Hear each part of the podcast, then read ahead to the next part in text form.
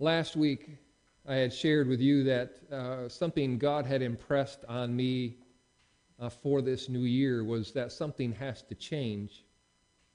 And I, I realized more and more uh, in this week as God continues to uh, unfold that in my own heart and mind. Um, it isn't going to be a matter of waiting. It has to be something I intend to do. The change that I'm hoping for in my life will be an intentional change, uh, something that I will set my mind on. I will pursue it. And I wanted to give you that challenge this morning, too, of, of trying to figure out what is it about your Christian life that you would like to see change in this year. I thought about maybe having uh, pieces of paper for you all, but that kind of catches you off guard. So I just want you to wrestle with that. Uh, if you had to write that down now, in my Christian life, this year, I want to grow in, what would it be? That's something I really do want you to wrestle with. Um, in some ways, for me to say, uh, well, I don't need to grow in anything would be rather arrogant. Uh, I'm not there yet. I'm not where I need to be in my Christian walk.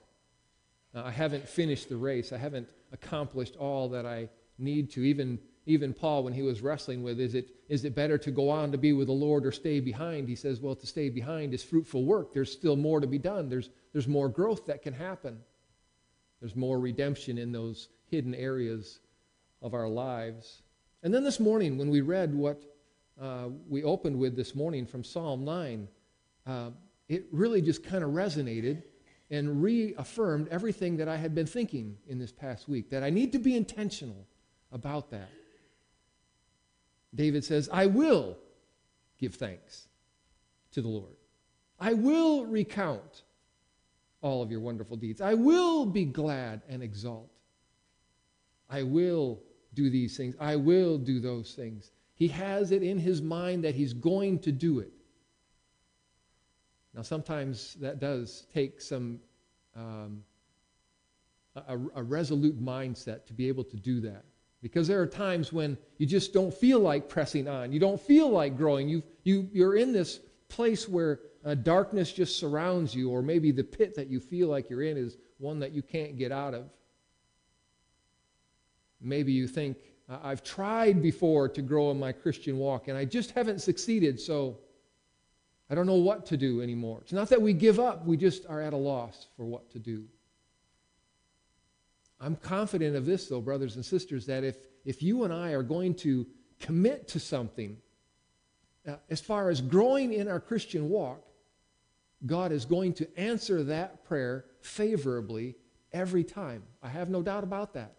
It is his desire for us to grow in the knowledge of our Lord and Savior Jesus Christ.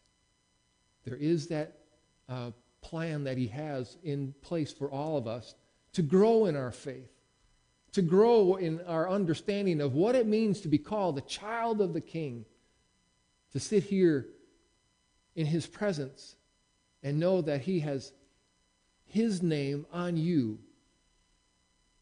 what does it mean to be the son and daughter of the living God? And how would you live your life in His family?